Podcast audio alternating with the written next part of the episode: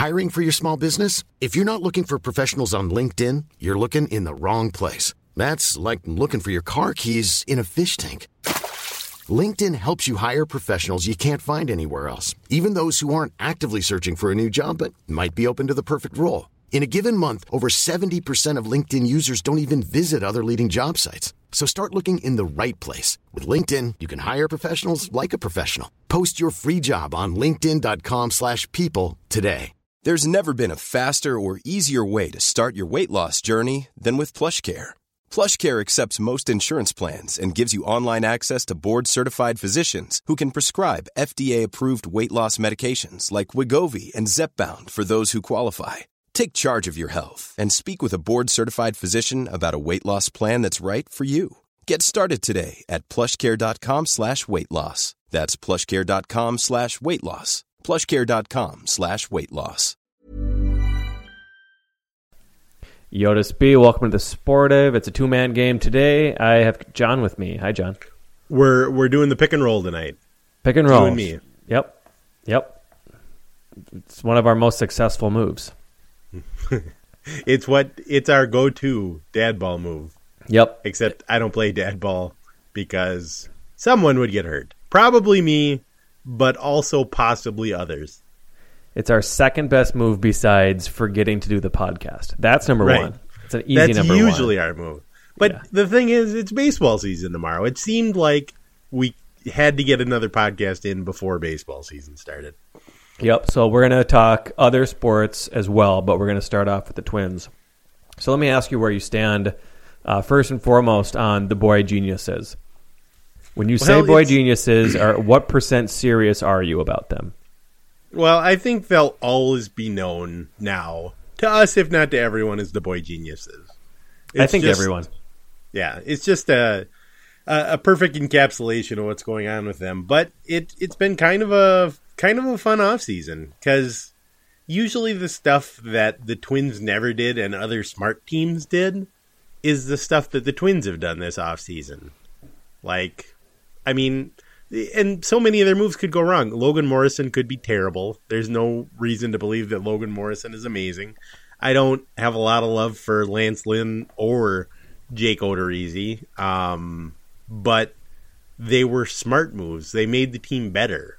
Whereas with Terry Ryan, it was either a dumb move that made the team worse, or more often a failure to make anything approaching a smart move to make the team better. So you you, you got to hand it to them. They at least did something that wasn't bad. If we had been talking in November about what we wanted in an off season, and if one of us would have said like it would be dope if we could have like two solid starting pitchers, and then at least two established high velocity relievers, and then uh, I don't know like a thirty five home run guy. We would have all agreed at that point, yeah, that that's a killer offseason. That's a really good offseason. also- Holy shit, that's amazing. That would never happen. We also would have laughed a lot at ourselves for daring to dream about Yeah. a front office that might actually sign players or trade players or and there the the funny the funniest thing about the Odorizzi trade was I read something or other and I I can't remember the source but the idea seemed to be that everyone in Tampa Bay was pretty furious that they made that trade like that they looked at it and said why would they do this I mean they literally traded an infielder I've never heard of and I'm I'm not Mr. Prospect but I generally have heard of the Twins top prospects Right. they traded a guy they traded a guy I'd never heard of for a major league starter. And so I just assumed that I wasn't too up on the prospects, but it was sort of gratifying to look and the the smart people in Tampa Bay are like, "What are we doing? Why did we trade him for this guy?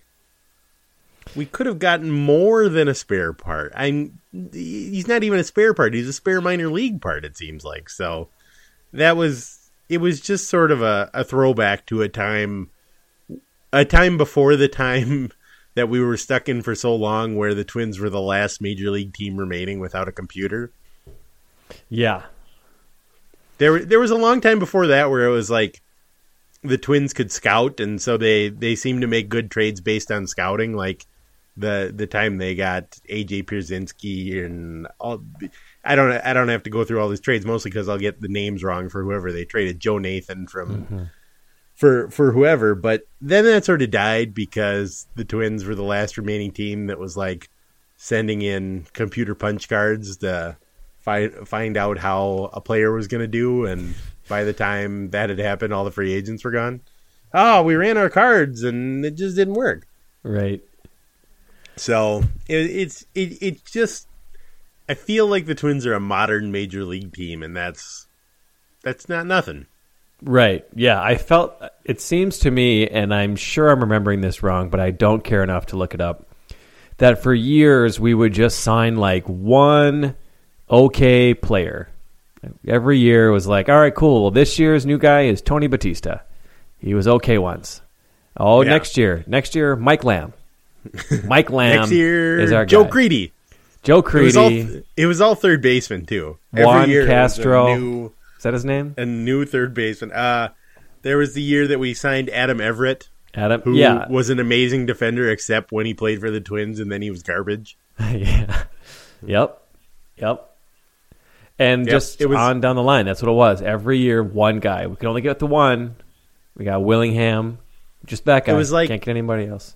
It was like when you were a kid and you collected baseball cards, and there was the one card that I I, I think as a joke, the Topps company every year would have they'd they'd pick out one random player and make him like ten percent of the baseball cards they made that year. Yeah. Like you would get two in one pack somehow. I remember I can't even remember who he played for. Rick Manning.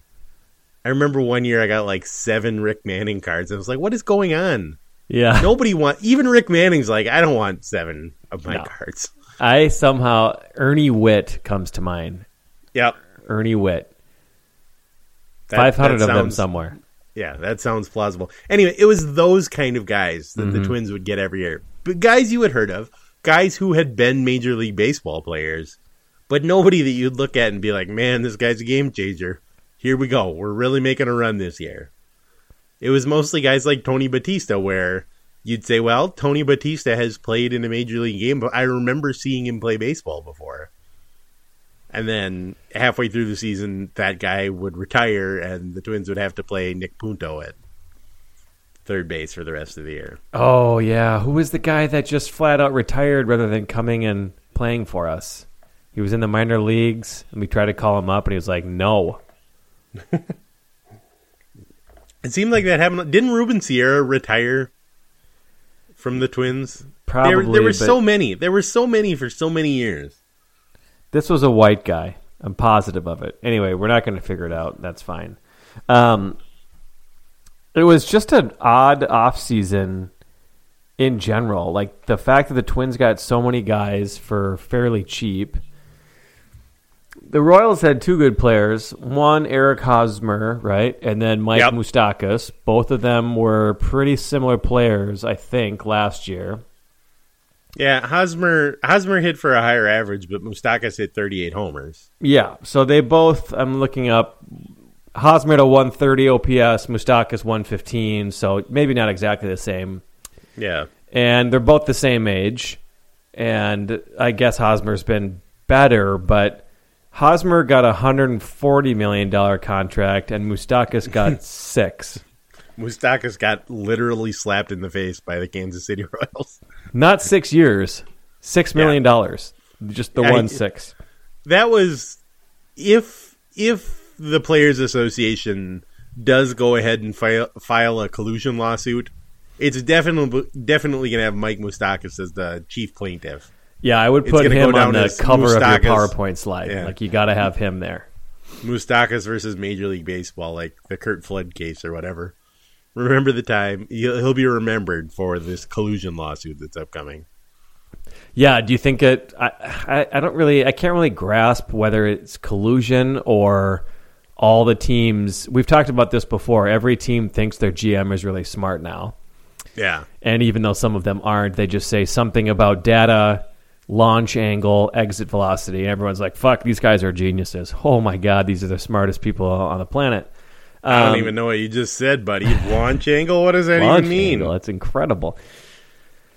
So Is it possible that all the GMs at the same time or relatively close to the same time are just like, no, we're not we're not doing this anymore. It's never really made that much sense to sign free agents because of the stupid rule that we get control for the first six years. And and you also take out nine teams or so that are already blatantly tanking or more. I don't know if it's collusion. I want it to be because I think it's pretty. I don't like when owners keep more money. I want to give it to the players. They spend it in much more fun ways to me, and they're also the ones on the field. So, Well, I I think I, I I think it probably is a version of collusion, but it's also I think the Players Association needs to take a hard look in the mirror about they they've spent years and years selling out not only minor league players but young players in order to make veteran players lives better. Basically like saying, well, that's okay. If, your first 3 years you can get paid nothing and your second 3 years the the court can decide, an arbitrator can decide what you get paid.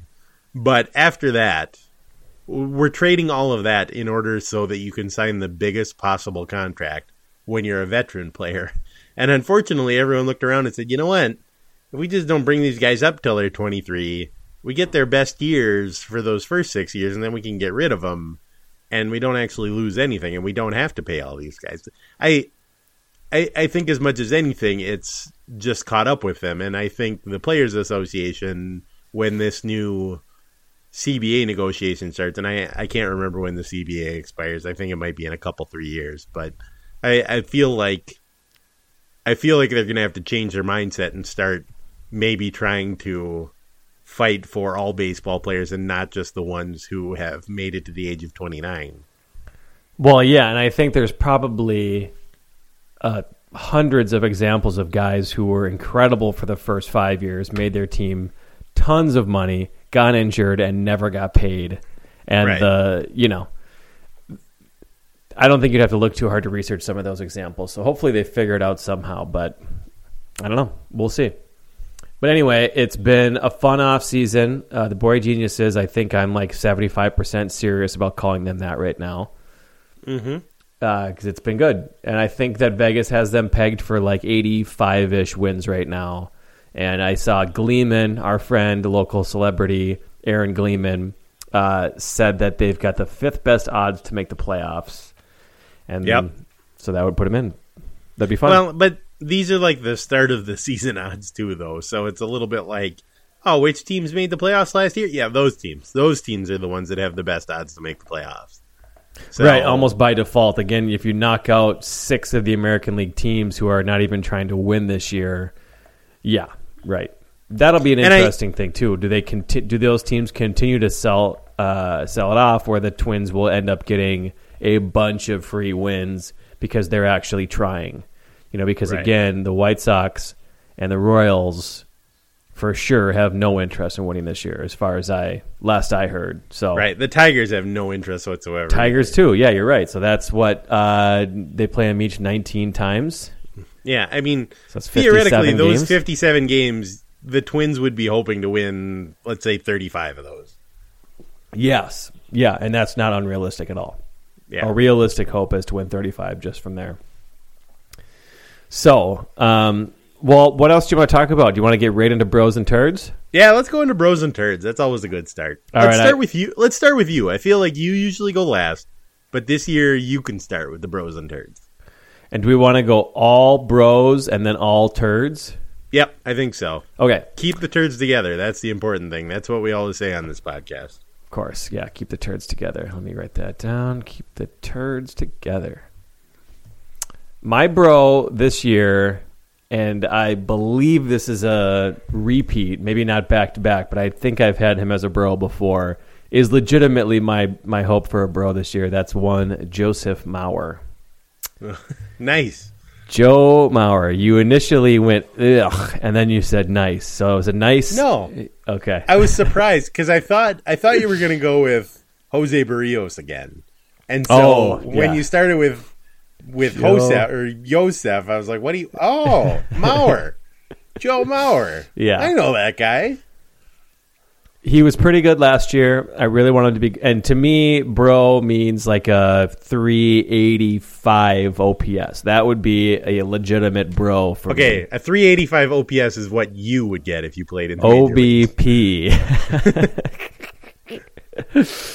uh, on base percentage, 385. That would be a, that would be a really good season for me. But he's old and he's underappreciated, and I've sort of been in his camp for a few years, maybe forever. Actually, he's another example of a guy who's ma- who made so many millions of dollars for the organization while he was making like four hundred thousand a year. That it's just the way that it's going to be uh, for a lot of these guys um, that sign these big contracts and then suck. Like they not only, I mean, they get money, so that's fantastic. He's of course one of the good cases, but they end up just sort of being disliked by their team, uh, by almost Right. every one of these big contracts. I mean, when's the last guy that had? I mean, remember Ryan Howard, Albert I Pujols? think Ryan Howard's still getting paid. probably He's going to end up with like the Bobby Bonilla contract where he gets paid till the year 2045. Right. Yeah. Brilliant. Uh, so that's kind of a bummer. So I just am am hoping that he has at least somewhat of a resurgence that I don't have to argue with Rube fans for the rest of my life that Joe Mauer was Right. amazing. So it's more of a I- selfish thing, but I have gotten into arguments with people that I consider smart and I consider friends that think Joe Mauer sucks. And it is just the it is it's just the goofiest oddest like what color we don't believe we don't agree on the color of the sky uh, arguments so i don't want to have those anymore so i want him to win so i don't have to discuss him anymore It's it's weird because like you I, I could not be pulling harder for Joe Mauer on a daily basis yeah than I am right now for many of the same reasons you just mentioned. I by the end of last year I was literally in opening up Joe Mauer's baseball reference page every day territory to see right. what his stats were and see how it compared to his career. Oh, he's up to 304. That's uh, that's not bad. That's better than let's see counting. Oh, that's better than five of his other years. One of his uh, one of his really good years. And I'm like explaining it mentally to someone who's not there. Yeah. Like just giving a giving a lecture to an empty classroom in my mind about how this is a pretty good Joe Mauer season. So I could not I can't tell you how much I'm hoping that he just ha- absolutely tears it up. I, I kind of always hope, and this is if you go back in the archives, you there's some bro prediction of me predicting that Joe Mauer would hit 30 home runs or something like that. Just Right. something ridiculous. I think he's hit. I think that was probably five years ago, and he's hit 30 home runs total since then. yeah. Yeah that But- never never came around. And i know the chicks dig the long ball. I get it. It's a bummer that he never got power but that's not who he is. My hope is that somehow this is the year that he somebody told him about launch angles and meeting the ball out front of the plate and he's like you know what? Screw it. I'm going to prove that i can do this. And he's going to strike out 243 times and he's going to hit 52 dingers yes and it's going to be the most amazingly strange year of all time that's what i'm hoping for joe mauer this year Dongs and jacks. That's Yep. what we want from you, Joseph. Dongs, jacks. Okay, do you want to do yours? Um, yeah, because I I know usually the the big problem with going last in the bros and turds rankings is that somebody else might take your bro or your turd. But since Stu and Clarence aren't here and had to mail the, mail theirs in, I know. Well, I know at least I know at least Clarence's. I don't know Stu. I'm sorry, Mister Chicken Fingers sixty nine. Chickens. Whew. Oh boy. Bob Chicken. Um, so I think my bro for this year is going to be Kyle Gibson. oh. I think this is the year. Okay. All right. After we've been doing this podcast now since 1978, yep. and in each of those years, 40 year back- anniversary. It's our 40 Yeah, year anniversary. the 40 year this year. anniversary of the podcast. in each of those 40 years, including some in which Kyle Gibson was not a living human being, Clarence picked Kyle Gibson as, as his bro. Yep. There's been no truer believer in any at any time than Clarence's belief in Kyle Gibson, and he's been terrible just about every year. Every year. But I think this is the year that Gibby finally gets it figured out. He had a great stretch run last year. He he went down to the. Uh, he did actually go to the minors last year, right? I'm not I'm not misremembering that. Sportive fact that he- sounds totally right. I think he pitched minor league baseball last year, but by the end of the year, he had about seven great starts. I read a couple of articles about how he was sort of the poster child for using some of this new technology stuff Yep. and figuring out how to pitch differently with the aid of some of that technology stuff. And I thought it was fascinating. And so I'm really hoping for a big year for Gibby. So Gibby's my bro. I saw him bring weighted baseballs to to. Uh, I saw a picture of him using weighted baseballs, so he's in the forefront. Weighted Ev- baseball. Weighted baseballs don't seem like the forefront. Weighted baseballs sound like something that um, Russian weightlifters would use to try to get good at baseball in a Bugs Bunny cartoon. Well, there's clearly no interest, and I'm speaking as a as an actual pitcher in a very dorky men's league, but it's a I'm a pitcher nonetheless, and so I love reading about techniques uh, in baseball, and a lot of them this year and the past couple years, actually, let's say the past two or three, have been about the hitters. The hitters have learned launch angles. The hitters have learned to get their uh, more of an uppercut swing. They've learned that backspin means nothing. It's more about exit velocity and angles and all that other stuff too.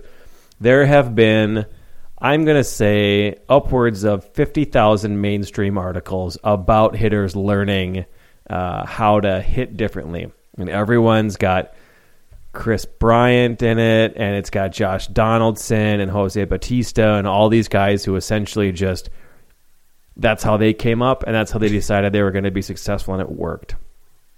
I So think those are fifty thousand of those articles.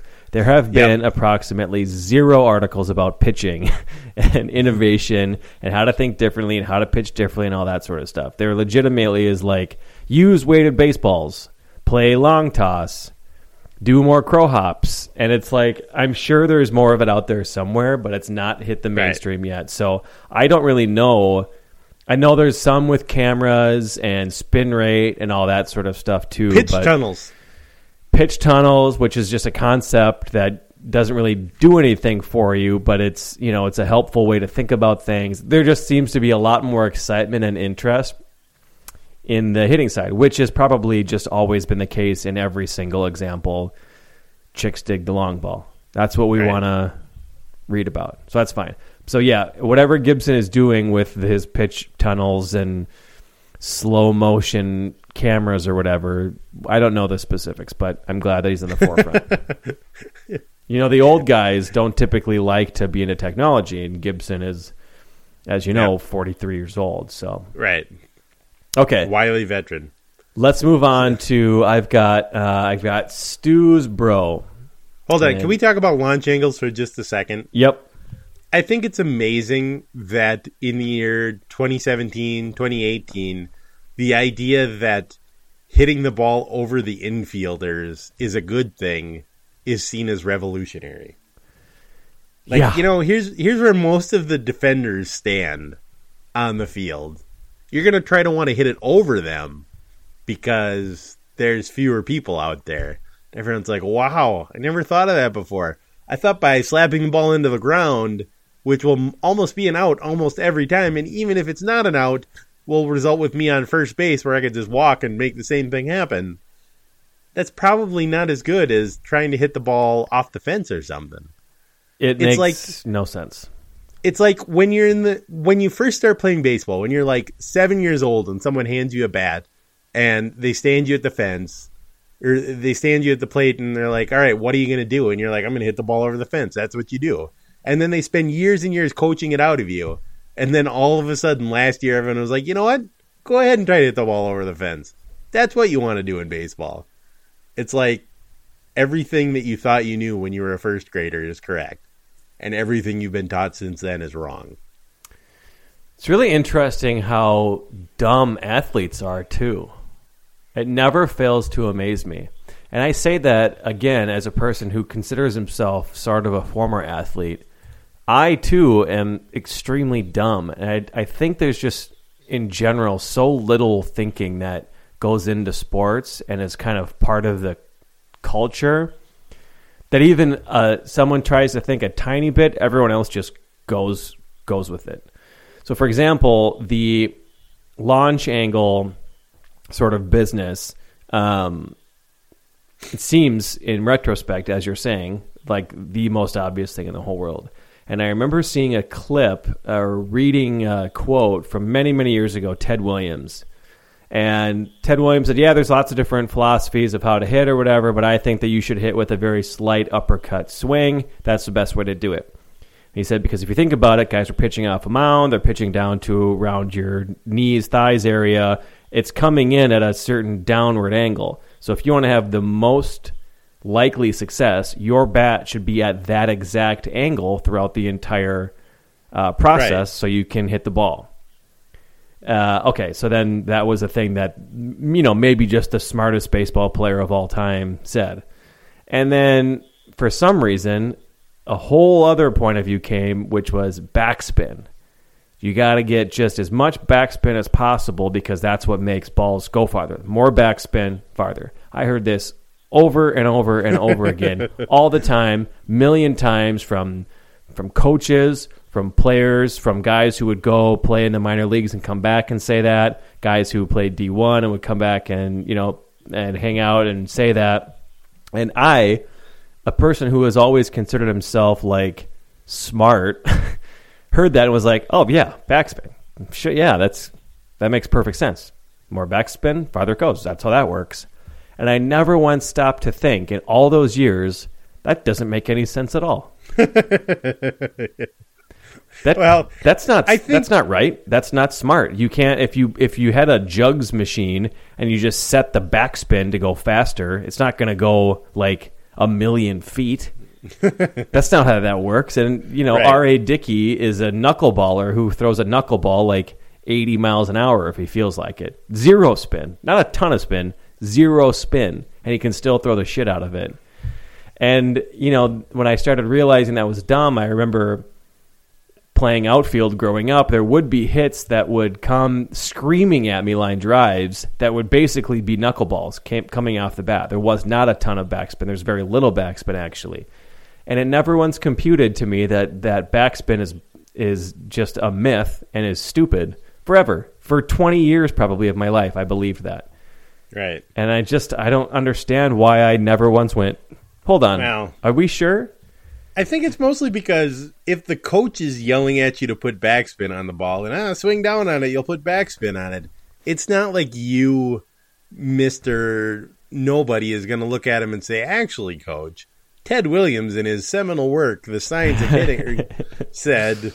Because you're gonna just he's gonna point you to the farthest end of the bench that's not actually in the dugout anymore. It's right. actually a chair outside the dugout and be like, All right, yeah. I found you a position. You're gonna sit there and when you get tired, I want you to go home by yourself. Right, You're Coach. Not that's allowed. not the bench. That's the hood of your car. It's in the parking yeah. lot. Nope. That's go there. That's where I want you. Go go to there.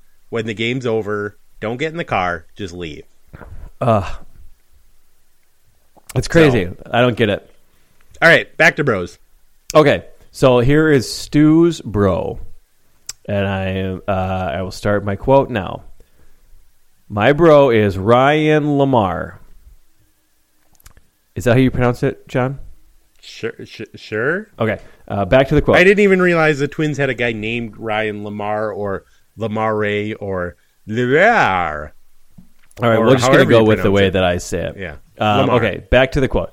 My bro is Ryan Lamar, 29 year old journeyman on his fourth team. Supplanted Zach Granite as the fourth outfielder because he could stroke dongs. Cock blocking Granite is karmic justice for the MAGA chuds from Andover who thought Granite was better than Buxton last summer. Had never heard of him until two days ago. He is now my favorite twin after Ken Vargas. End quote. so that's Stu's bro. that's a good bro. It's a very good bro. It's a great write up. And I uh, I'm glad that all three of us now do not know who this person is, but it sounds like he is making the team. Maybe he is.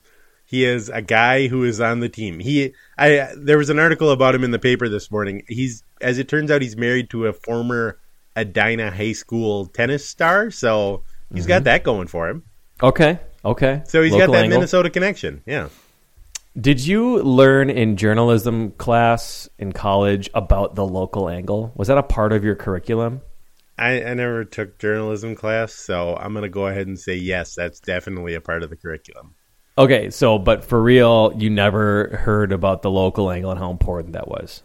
I no, I was just a parochial nitwit Gotcha. naturally. It came naturally to me. Well, it is funny that when anything happens, local angle is sort of a joke on Twitter. You know, like, oh, this is ridiculous. You're desperate to try to find the local angle. But when I was taking, I took uh, some journalism classes, and that was legitimately like the number one biggest, most important factor of newsworthiness. If we're going to rank, like, how many people were affected by it, or uh, you know the Im- impact on society, and then local, like local was the most important thing, the most newsworthy thing. So. Um, I think that the local angle weirdos uh, or um, publications seem like they're desperate to find something, but I think they're actually right. Yeah. I It's mean, weird. I know that people make fun of it on Twitter, but I'm kind of excited when there's a local angle. Like, oh, Uh huh. so his gr- his grandma's from Belgrade. You say that's interesting. Wow. Wonder what was it on? We used yeah. we used to play Belgrade, know Brooten Belgrade. Rosa in football. I know. How about that? It is a very funny, easy target joke, but they're wrong. Local angles Yeah. are important. Okay, let's move on. Do you want to? Uh, did you get? You got the chicken fingers, bro. Do you want to Yep, read that off? I got the chicken fingers, bro. His bro. I'm actually not certain that his bro is on the team. Can we verify that his bro is on the team before we read this out? yep. Sportive fact. Yes. No, I actually want to look. I'm pretty sure. I'm pretty sure that this guy is on the team. Uh, Where do you see. find? Yep, this I see it. information. I see. Oh yeah, him. he is on the team. All right, here, here we go. Good for this guy. All right, Chicken sixty nine. His bro is Gabe Moya. Gabriel Moya. All right, and here is his reasoning. He's six feet tall and 175 pounds of pure, Ven- pure Venezuelan fu. He has a mullet. He's not smiled once ever in his life, not even one single time. He started his pro baseball career in Missoula, Montana, then went to Visalia, California, then to Kane County, Iowa. Just to break in here, Kane County's in Illinois, not Iowa, Illinois. but Yep. that's the point. Uh, eventually, he made it to the Twins. it's like my uncle Kevin always said. I can promise you one thing. I don't care what the F happens. I ain't going back to prison. Gabe Moya is not going back to Kane County, Iowa. He'll make sure of that. And that's why he's Clarence's bro, which I think we can all agree is great reasoning. Yep. Another person I don't know who he is. So that's two of the bros this year are. Well, I can are- tell you, I can tell you that he's six feet tall and 175 pounds of pure Venezuelan fu. Yep. You know that chicken's going to be mad at you for not saying the actual F word, right? Yeah, it's it's my brand. That's how you roll. All right, you want to move on to turds? I, I think we need to note that our good friend Chicken Finger 69 loves the Venezuelan guys, Ed and Gabe Moya. Yeah, yeah. Well, to be a little maybe more specific, he likes surly, quiet guys. That's right. Well, Well, they just so happen in this Ed, in this Ed example be- Escobar is the exact opposite of a surly, quiet guy. Oh, really? Neither one of those things. No, Ed Escobar is like the happiest, most fun, loudest guy ever. Oh, I did not know that. I don't watch enough of the Twins. I guess. Uh, I thought he was kind great. of a- vi- Go look up these videos. There's these videos where Ed Escobar is trying to name all of his teammates, like at spring training, and he knows most of their names. But when you get into like non-roster invitee pitchers, he's just guessing. He doesn't know Kevin Slowey's. It's pretty great. Oh man, Kevin Slowey. Go find those videos. Slowey was my bro for so many years. He's like a big wig in the players' union now. Oh, that doesn't surprise me. Smart Yeah, guy. He was like, yeah. Didn't he go to one of them big time fancy schools? Because Quinnipiac. I don't. Yep. Did, did he go to Quinnipiac? Nope. Nope. Oh boy, I think he went to. we're not going to look or- up. I'm sorry. I'm sorry, podcast listeners. I know what you want me to do right now is type into my computer and find out where Kevin Slowey went to college, but I'm not going to do it. I'm not going to do it. I'm pretty sure he went to Cornell. Or maybe that's Andy Bernard from The Office. it's very possible. I think they're the same person. So I right. am willing to bet a dollar that one of those two people went to Cornell. Okay, let's move on to the turds. Turds. And Turds you want me to start? I would like you to start. Yep, same order. John, I'm going to start, and this is going to be a tough one. My turd is one Kyle Gibson. Oh, that's not surprising. No, I am just tired of Kyle Gibson. This is purely just be, for no reason. Purely punitive. I just am tired of him. I'm done with Kyle Gibson. He's been around for a million years. He's sort of like a Kyle Lohse to me, where it's like, yeah, I, I got the I got the full experience of the Kyle Gibson deal. I I get it. It's like Blackburn and whoever else. I want him to Yep. bring back Andy Albers, if possible. He's a better Gibson anyway. Um. So I don't have That's any good reason. inkling or feeling this year. I just feel like he's been teetering on the old 4.5 ERA for 50 years and I just I just want him to I, I wish him the best personally. Uh, but I just really kind of want him to go away. Yep. That's a legitimate. That's a legitimate thing. So that's my turd. The end. enough. Yeah. Um. All right. My turd for this year is gonna be, and I. This is disappointing for everyone. My turd for this year is gonna be Miguel Sano. Things Oh, are things are not going well for old Miguel. okay. Now, I this is a high risk turd because there's every chance that Miguel Sano is going to hit 45 home runs, mm-hmm. and this will be the dumbest one ever. But it just I don't have a good feeling about how things are going for Miguel Sano. He's had he had a bad off season. It it seems like it just does not seem like this year is going to go well for him. Nobody's really optimistic about how he's playing this spring. Everybody's looking at him and thinking, you know, for a guy that was probably too heavy last year, he doesn't really seem to have done much in the way of conditioning. Now, part of that was because he was hurt, but it just it doesn't it doesn't feel it doesn't feel good. That's uh that's interesting. I have not been paying attention to the stories at all. And I was hoping that you were going to say something to the effect of he's in he's in better shape, he's looking spry. You're saying he's not looking spry. Well, uh, he is looking as spry as he always does, which is for how tall and uh, for him being a, a large human Large is human. surprisingly spry. Sure, yeah, it it is. You look at him at third base and you're like, wow, that was actually some good quickness for Miguel Sano there. Because he looks like he would not be that quick. But I can't tell, whenever I think that, I can't tell whether I'm grading on a curve or not. Yeah, we probably always are. Yeah. That's fine. Yeah, so you're just getting bad vibes. It's a vibes Yep. thing. Bad vibes. Bad juju. Yeah. Oh man. Another guy I just am I, I just don't really want him around. I'm just not having a I don't enjoy cheering for him. I don't enjoy Yeah. watching him. He's not fun to watch at all. Every at bat takes 15 minutes. Well, it's He- fun when he hits home runs. There's no getting around that. Love bombs. Yeah. Yeah. I love those, but besides that, I don't know. Not my kind of player. Okay, so that's that turd. Now I'm going to move on to I'm going to move on to Stu's turd Okay. and uh, start the quote. Oh, his turd is. I'll start his right up now. Uh, Fernando Rodney. Stu says, My friend Luke is a Seattle Mariners fan. Here is his take on Rodney, his team's former closer. Quote, Fuck that guy.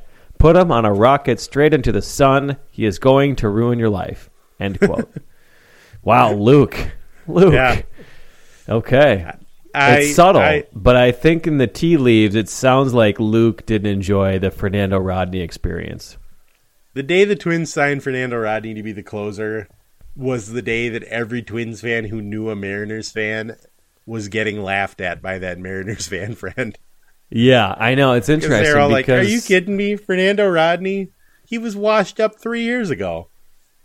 Yeah, so I don't understand it because I I thought I looked up the stats a while ago and he was fine, but maybe it's one of those deceptive like he gets outs when they don't matter, or because he's in high profile situations every time he doesn't do well. I don't know. It's weird because when I got the, I, when I saw the signing, it was the same reaction of like, no way, there's no way this guy's good anymore. And I don't It's know weird. he really is. Uh, so, I, when the I went and read the the Aaron Gleeman edited Baseball Prospectus Annual because I don't. I remember Fernando Rodney from 35 years ago when he was a good baseball player, mm-hmm. and so I went and read his write up, which was not. It was old enough that it wasn't really in the Twins section. There was the the book definitely referred to him as washed up, and it sort of made it sound like, well, Fernando Rodney, we all know that guy's going to be out of baseball, and instead he's the Twins closer, and it was like their first signing where they said, "All right, here we go, we're set. Fernando Rodney will be our closer." I don't know. Doesn't seem like a good idea. Also, ba- very bad vibes. Yep.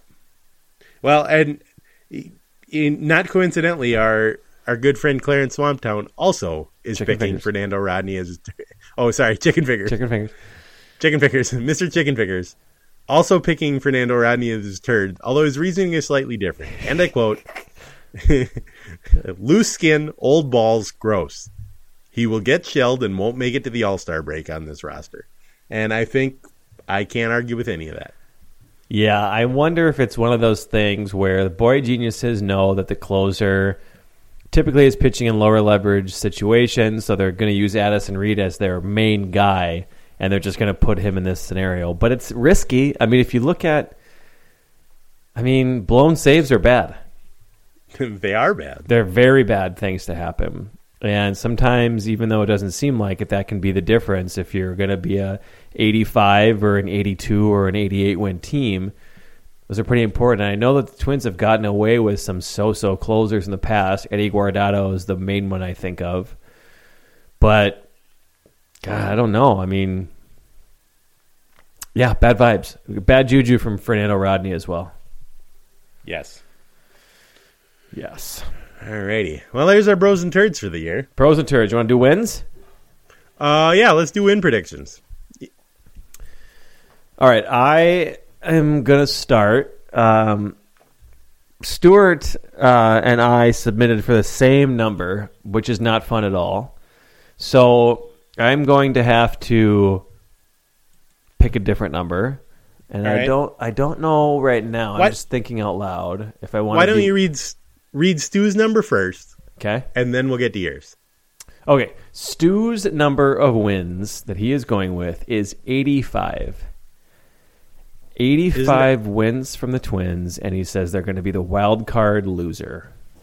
All right. Isn't that exactly what happened last year? Like, down to the win? Sport of Fact says yes. Yes. All right. So Stu is stuck in the past. Yeah. Yeah. You know, that's, uh, yeah, it's very true. 85 and 77 last year, 17 games back. Pythagorean last year was 83 wins. 83.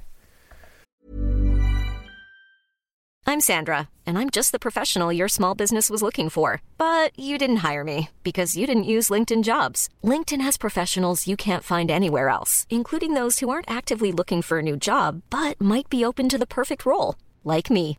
In a given month, over 70% of LinkedIn users don't visit other leading job sites. So if you're not looking on LinkedIn, you'll miss out on great candidates like Sandra. Start hiring professionals like a professional. Post your free job on linkedin.com/people today. Millions of people have lost weight with personalized plans from Noom, like Evan, who can't stand salads and still lost 50 pounds. Salads generally for most people are the easy button, right? For me, that wasn't an option. I never really was a salad guy. That's just not who I am. But Noom worked for me. Get your personalized plan today at noom.com. Real noom user compensated to provide their story. In four weeks, the typical noom user can expect to lose one to two pounds per week. Individual results may vary. Okay, so that's Stuart, 85. Uh, duh. okay, so now you want me to go now? Yeah, go ahead now. Uh, Fuck. Or do you want uh, a minute to think about it? You want me to go? No, no. I'm gonna go. I'm gonna say 86. I'm gonna be 86? an optimist. Yeah, I'm gonna going... go plus one, and the sole reason, well, not sole reason, few reasons. Joe Mauer, 50 home runs. Yep. Uh, Byron Buxton, really going to break out of it this year. I think he's going to be good before August. Hopefully. Maybe start near the start of the season. Yeah, that sounds fine. ideally. And then I also think they're going to get a lot of cheap wins. So cheap wins, 86. Yep, I like that reasoning. You're up. All right, my prediction is 81 wins. It feels like an 81 win team to me. Right Okay. down the middle. So worse. I don't Why are they I worse don't- with a better team?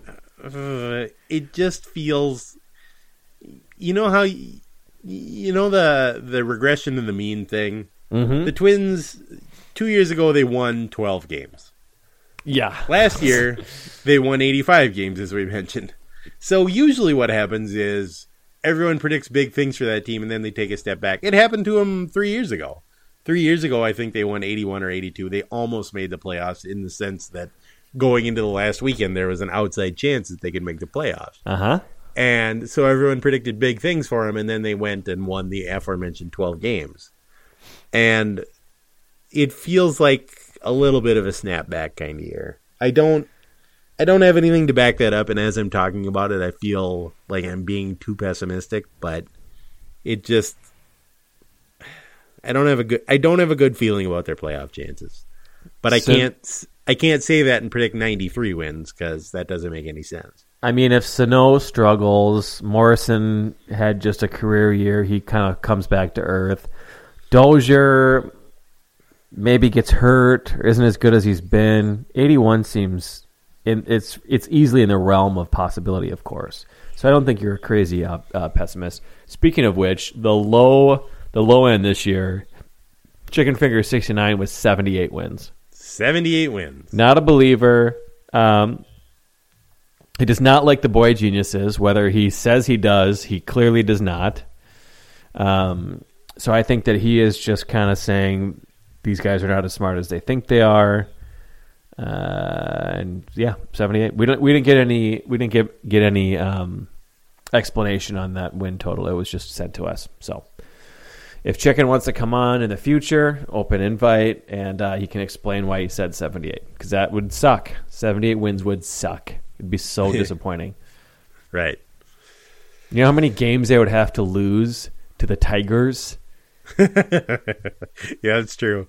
How Ugh. many games would the White Sox team of 19 year olds have to just absolutely beat the crap out of them for them to end up with 78 wins? Uh, of course it could happen. Shit, I hope it doesn't. Uh, all right, let's keep moving because we got a few other things that I want to talk about. All right, let's pause it for just a sec. You all right with the pause? All right, I'm pausing. All right, we're back. Let's move on to hockey, specifically college hockey. Good old college John- hockey. talk me through your opinion as a Gopher fan on the hiring of one Robert Motzko, Well, old matzo ball. uh, when this happened, Stu asked me if I thought it was a good hire. I, I do think it's funny that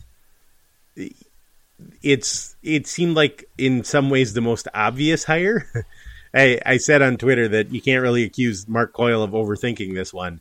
And then I found out, I think it was this morning, that we found out that the guys that Coyle interviewed for the job were A. Bob Motzko, who was the coach of the best team in the nation, a former Gopher assistant, B.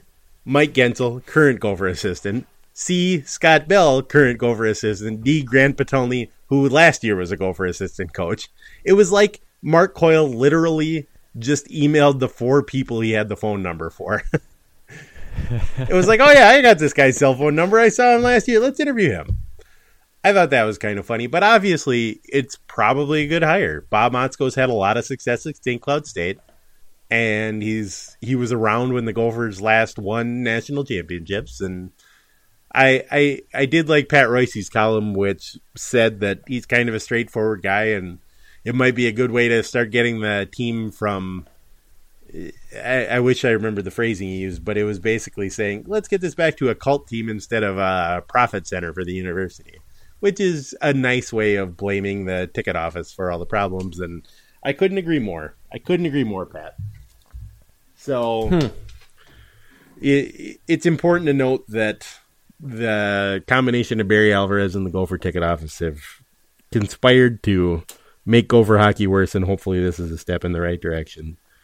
But it also needs to be noted that it's just it's funny from a Gopher hockey perspective it's funny because St. Cloud State fans have had this inferiority complex for so long about the University of Minnesota.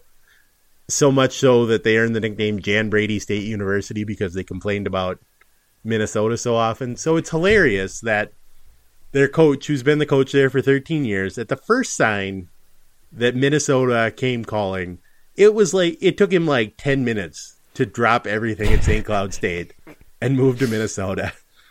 It's like no, Yeah, he's like, I- let me think about it. Sure, call us back. No, no, no, just No. on hold. I'll j- Yeah. just just stay on hold for five seconds. Let me their think about it. their season ended, and 11 minutes later, he was the new coach at Minnesota. He could not wait to get to a real school instead of the glorified clown college that is St. Cloud State.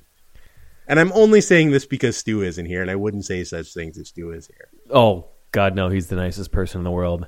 Um, when I was talking about it last week on the show, and had sort of danced around the idea of if it, is it possible that Motzko gets the job, I felt like I was sort of dismissed by Chicken. Right.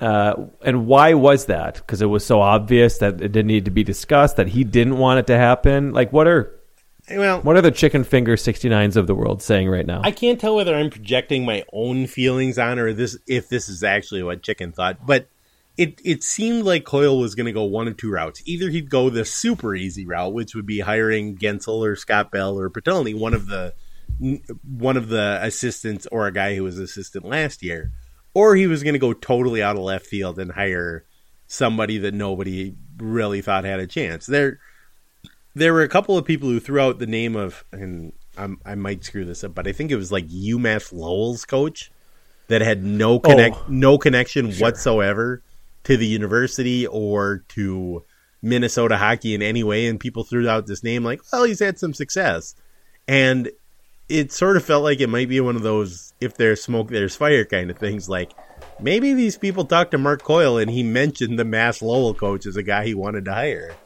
And so I think it felt like it was going to be the super easy way or the really hard way. And instead it was the pretty easy, but not the easiest thing you could have done with. So I, I don't really know. I, I don't really know how Chicken feels about Bob Motzko. I, I assume that we'll we'll hear from him at some point. I I think if he's anything like me, he just thinks it's funny. Is Motzko known as being a great recruiter, or does he just get the best out of his guys who didn't choose the U? Um, I actually don't. I don't really know the answer. I assume he's a great recruiter. He's got a lot of good guys to go to St. Cloud State. Yeah, and a lot of pros, Yeah. right, are from St. Cloud State. Yeah. So I mean, he's done very well at St. Cloud State. I think they won three conference titles while he was there. Oh yeah, that's uh, in my opinion, Motzko is a great fit for Minnesota in that he has already proven he can lose to a lesser opponent in the first round of the NCAA tournament. Who is that? What do you mean? That's just a what? Did it not come natural off the? It's just Off the thing I thought of. Yeah, right just now. the thing you thought of. I. it is. It is pretty funny. I mean, that's kind of true, but mostly Thanks. it's funny because St. Cloud State is a team that loses every year in the NCAA tournament. Another thing that I was thinking about is that Motzko is used to a noisy, passionate crowd at the Herb Brooks National Hockey Center, so it may throw off his line changes when tumbleweeds blow across the ice at 3M Arena. It's good. Nah, that's not so good. Eh, just a thought. Uh, uh, just a quick question for you. Uh, now that we're talking, Now that we're Um, talking in totally natural ways. yeah, yeah, yeah. Uh, off the top of our heads, you know, impro- uh, now that Big Ten hockey has three of the four teams in the Frozen Four and No, has proven to be an absolutely not. undeniable success, No, in no way. When are you planning to apologize to Barry Alvarez? I I I cannot tell you the depths of the uh. investigation that's about to about to come. Did I find out who sent you this question? I it, I'm just asking questions. No, I I couldn't I I couldn't be more angry right now. Thank you, Stu. Thank you, Stuart. Those are the only that, that's it. Those are the only three bullets he sent me. He just Right. said it in case when John starts getting mouthy about St. Cloud, please start using these these things. So so I did.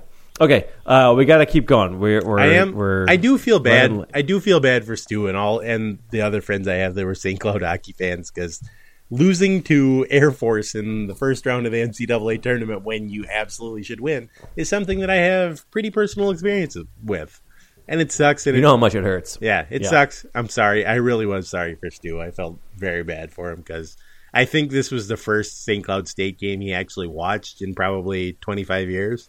So Right. Took him 25 years to find the right channel and the right time. Yeah. He finally sat down with a beer and was like, "Oh my god, what? This is Why did we watch this?" this is like everybody said it would be.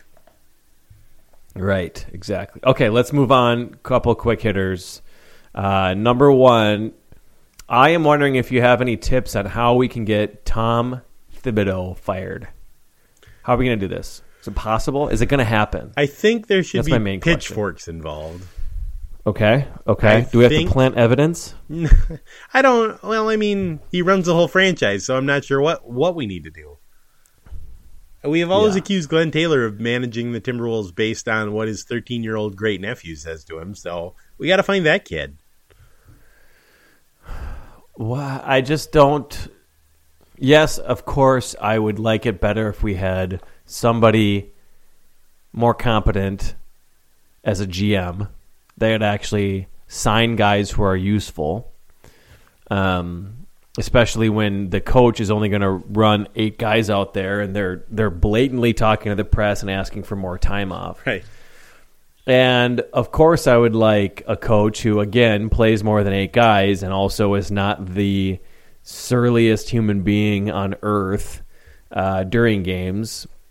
Um, but I just, I'm wondering what has to happen for him to be fired and when you think it's going to happen. I think we're stuck with him. I don't think there's a So- prayer he is on the hot seat at all this year. You're saying even if they miss the playoffs, he'll Yep. keep his job. I honestly, and I'm not saying this, I think there is a close to 100% job he percent chance he keeps his job even if they miss the playoffs. Wow. I don't think there's one inkling of dissatisfaction from Glenn because he's got a built-in excuse. Jimmy missed the playoffs. West has got a bunch of really good teams. We got to give this another shot next year. So will For sure. Will Thibs get fired if they make the playoffs, but as the eight seed, and the Rockets beat them so badly in a playoff series that it actually wipes every mention of the Minnesota Timberwolves from- the history books? Okay, Like, now you got me You at like look in the 4% records book, chance. and it's like, wow, I thought Minnesota had a team, but I guess not. Nope. Not allowed to mention them. There's That's how just- bad they got beat There's by the these hushed whispers about a playoff series in 2018, and James Harden scoring 1,000 points in a four-game series. I just would love, I would love if I felt confident that Glenn Taylor looked at what was happening and said, "Boy, that Jamal Crawford signing was horrible, and that Derrick Rose signing was unforgivable, Somehow unconscionable." So bad, and swapping Jeff Teague for Rubio has not worked. And you know the hits that he's gotten with Butler and Taj, for sure, he's done a couple things right. David Kahn did a couple fucking things right too. Um, and then watching him coach and how bad their defense has been all year, for them to limp to what looks like to be a possible eight seed when you've got one of the best guys in the league, another number one pick, uh, you traded for a top 10 player and a bunch of really high expensive free agent or guys professional guys you know? Um, i would love if he saw that and said this is not good enough. Um, he clearly has not been able to evolve with the times and we gotta get moving on somebody else as soon as possible what are the odds that that's what glenn taylor thinks about What's the lowest number you can think of? It's that it's le- it's that minus five percent.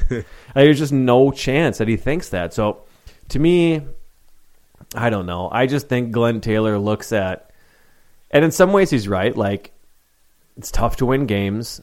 They're maybe going to make the playoffs, even though their best player Butler or you know whatever um, is going to miss a third of the season. And it's the first season of these guys all playing together. Yeah, Thibs isn't a super fun guy on the sidelines, but he gets results, yada, yada, yada, blah, blah, blah. I'm going to keep him on for three more years. That's what my guess is he's thinking right now. Yeah, And it sucks. Yeah, it's not good. And I know, I know, and you know that it could be worse. That's the other thing. Like we've been through the Rambis years, Right. and the Kahn years. It It, gets could be so much worse, but it doesn't make me stop complaining about Thibs. Right.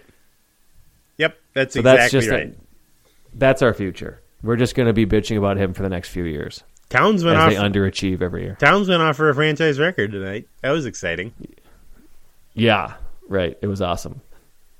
I didn't watch a ton of it, but I watched some of it, and he was. God, he's so good offensively, and he's also so bad on defense. It's just the weirdest thing. I don't understand how Well, a guy can be so smart and then so if only they could get a defensive wizard of a coach like Tom Thibodeau in to really teach him the defensive game. Somebody like that would be amazing. Yeah, that's another thing to think about in the future. Okay, uh, another quick hitter: the Wild uh, check-in. What do you got? Uh, there.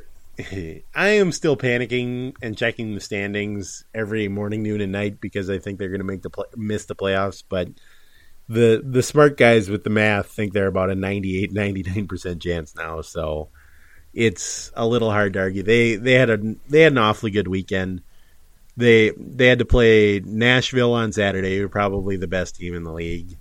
Um, Boston on My Pirds. Boston on Sunday, who's probably the best team, not that's not the Predators, and then turn around and go to Nashville on Tuesday. So just a murderer's throw of three games, and they won. They beat Nashville in regulation on Saturday, and then took Boston and Nashville to overtime again, which again is they lost both those games. So they won one and lost two, but they also got four out of a possible six points, and it was really uh, a lot of people were looking at that stretch of being like, well, th- this is not a good stretch. They didn't play for they didn't play for four straight days last week, and so most of the league seemed like they won six games in a row somehow while the Wild were off, and they, everybody was knocking on the door. I think when they played on Saturday, they were actually tied on points with Colorado, who had had been chasing them for a long time, and then they turned around and they got a little bit of a cushion again. So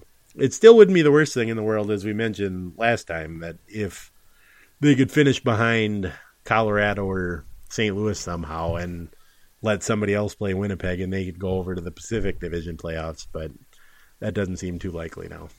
So How good is this Jordan Greenway kid?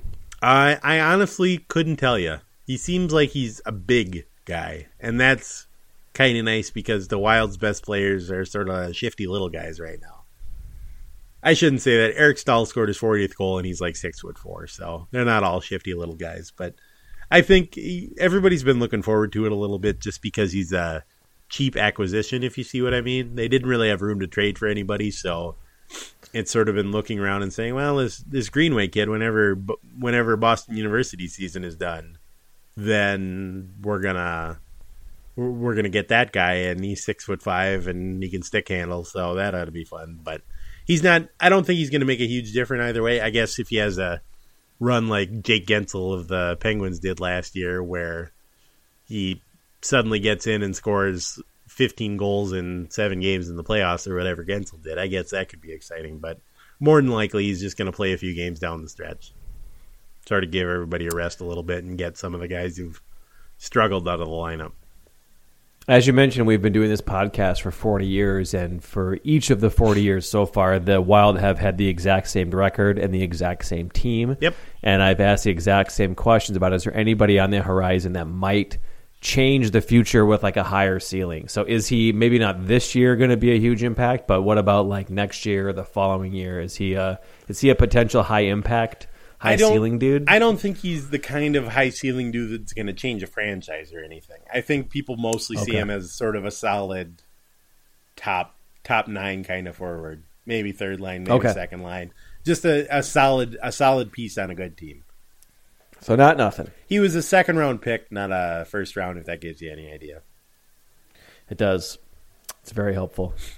Well, uh, okay. Well, I'm looking forward to the 41st year when we continue to have the same conversation about the Wild. Yeah, it, it, it's nice to see the Wild once again finishing as the fifth best team in the Western Conference. Right as rain. Set your watch by them. Other teams go up, other teams come down. It used to be they'd always finish 15 points behind the Blackhawks. Now it's the Predators and the Jets. Everybody else goes up and down, but the Wild are just a solid first round playoff loser every year. Yeah, it's really nice to be able to, you know, as we get older and we're dads and whatever, we're aging, these routines and these things you can depend on are really more important to us. And just being able to depend on the wild as being good, but they wouldn't dare be great, uh, is really good, I think, for uh, for our hearts, for our heart health. Um, we don't worry about them. It's gonna, they're gonna win forty five games. Yep. They're gonna win a playoff series every other year. They're going to be rotten at overtime in the shootout. Mikko Koivu is going to annoy the absolute crap out of us at every moment. There's going to be three weeks every year where it seems like they're not going to make the playoffs. Right. Even though in our hearts we know that they will. It'll just give us something to talk about, like the weather. They do shift that around a little bit. Like last year, the year before, it was toward the end of the season. Now this year, it was the first three weeks of the season where they couldn't buy a win, and then they've been great since well, then. exactly. They it's such a it's such a public service. Just like the weather, you don't want it to be too predictable, Right. Because then it's not fun anymore. Changeable. That's what you want. Yeah, yeah, exactly. So I'm I'm really thankful for the Wild. It's why we complain Okay, about that's all kids. I had. Yeah, uh, that's all I had, John. Got anything else? Got any dad life for us? Mm, I have no dad life. No, Nope. no more coffee tables get thrown out thrown out at your house. Uh, let's see here. Uh, I've got the kids on spring break right now, and it's been. Well, it is what it is. Uh, my three-year-old is becoming like the the demon three-year-old. Right. He was kind of the sweet three-year-old earlier, and now he's gotten full-fledged, uh, throwing shit down the stairs, throwing shit at us, screaming at the top of his lungs for no reason. It's just a little tiny monster in our house. So that's what we're. The six-year-old is getting better every day. The three-year-old's getting worse every day. I, our good friend Stu said that kindergarten is when it starts. Like that's when it starts to get good. So you got one. You're just living the absolute nightmare So of the other one right now. Yep, yep. Once we get that other one in kindergarten, it's all good. What about you, brother? Uh, things are it's uneven. My my daughter's she's one and a half now, so she's starting to push boundaries a little bit. Which Oh yeah, there's nothing nothing more infuriating when you tell somebody not to do something and they just laugh right in your face. That's it's on the one hand it's adorable because she's adorable, but on the other hand it's just like man, I could not be more angry right now, and you don't care at all, and your interpersonal skills are broken, and I just I want something to change right now. I want you to listen. I want you to learn English so I can understand what you're trying to tell me. I want you to stop crying for no reason. I want all of this to make sense again. And I know intellectually that that's not going to be true for at least like five more years, if not for 25 more years. That none of that is what I should expect. But part of you knows it. yeah, part of you knows. Part of me knows it, but part of me is just frustrated. But at the Yeah. same time, she's amazing, and I'm constantly surprised that she seems to know words that I had no idea. I'll just give her like a compound sentence as a command just to see what'll happen, and she'll get it right. And it's like, what you you can't speak. How did you understand what I asked you? How did you do one thing and then another? You don't understand cause and effect. You're one and a half. How did you manage to put that together in the correct order? yeah, But Yeah. then she'll do something where I'm like, man, you are going to have to go to junior college for a long time to get your grades up. Mm-hmm. Because this is not going well. The Army is a great choice. It's a great choice for a lot of people, and I think you are one of those people. So Right. you go back Yeah. and forth. right. It's uneven. very true. It's great, but it's uneven. And I say that because I only have one child, and she's not actually a toddler yet. When I have a three year old and she is a nightmare, you can remind me of this where I was happy and enjoyed having a daughter. And you can Of say, course. This is this is what you signed up for. It only gets worse from now. Here, let me regale you of all the terrible stories of the things my sons did when they were this age so that you will drink more. Little tiny terrorists. Tiny Yep. terrorists. That's That's absolutely who they are. Okay. Right. Good dad life good good dad life sharing sesh. Yeah, we agreed our children are terrorists. Our, our awesome. children are terrorists. They're wonderful, Yeah. adorable terrorists. All right, that'll do for this episode. Uh, goodbye. that was a good way to end it. Yeah, That'll do bye. it. Goodbye. Planning for your next trip? Elevate your travel style with Quince. Quince has all the jet setting essentials you'll want for your next getaway, like European linen, premium luggage options, buttery soft Italian leather bags, and so much more. And is all priced at 50 to 80% less than similar brands. Plus, Quince only works with factories that use safe and ethical manufacturing practices. Pack your bags with high-quality essentials you'll be wearing for vacations to come with Quince. Go to quince.com slash pack for free shipping and 365-day returns. Mom deserves the best, and there's no better place to shop for Mother's Day than Whole Foods Market. They're your destination for unbeatable savings, from premium gifts to show-stopping flowers and irresistible desserts. Start by saving 33% with Prime on all body care and candles. Then get a 15-stem bunch of tulips for just $9.99 each with Prime. Round out Mom's menu with festive rosé, irresistible berry chantilly cake, and more special treats. Come celebrate Mother's Day at Whole Foods Market.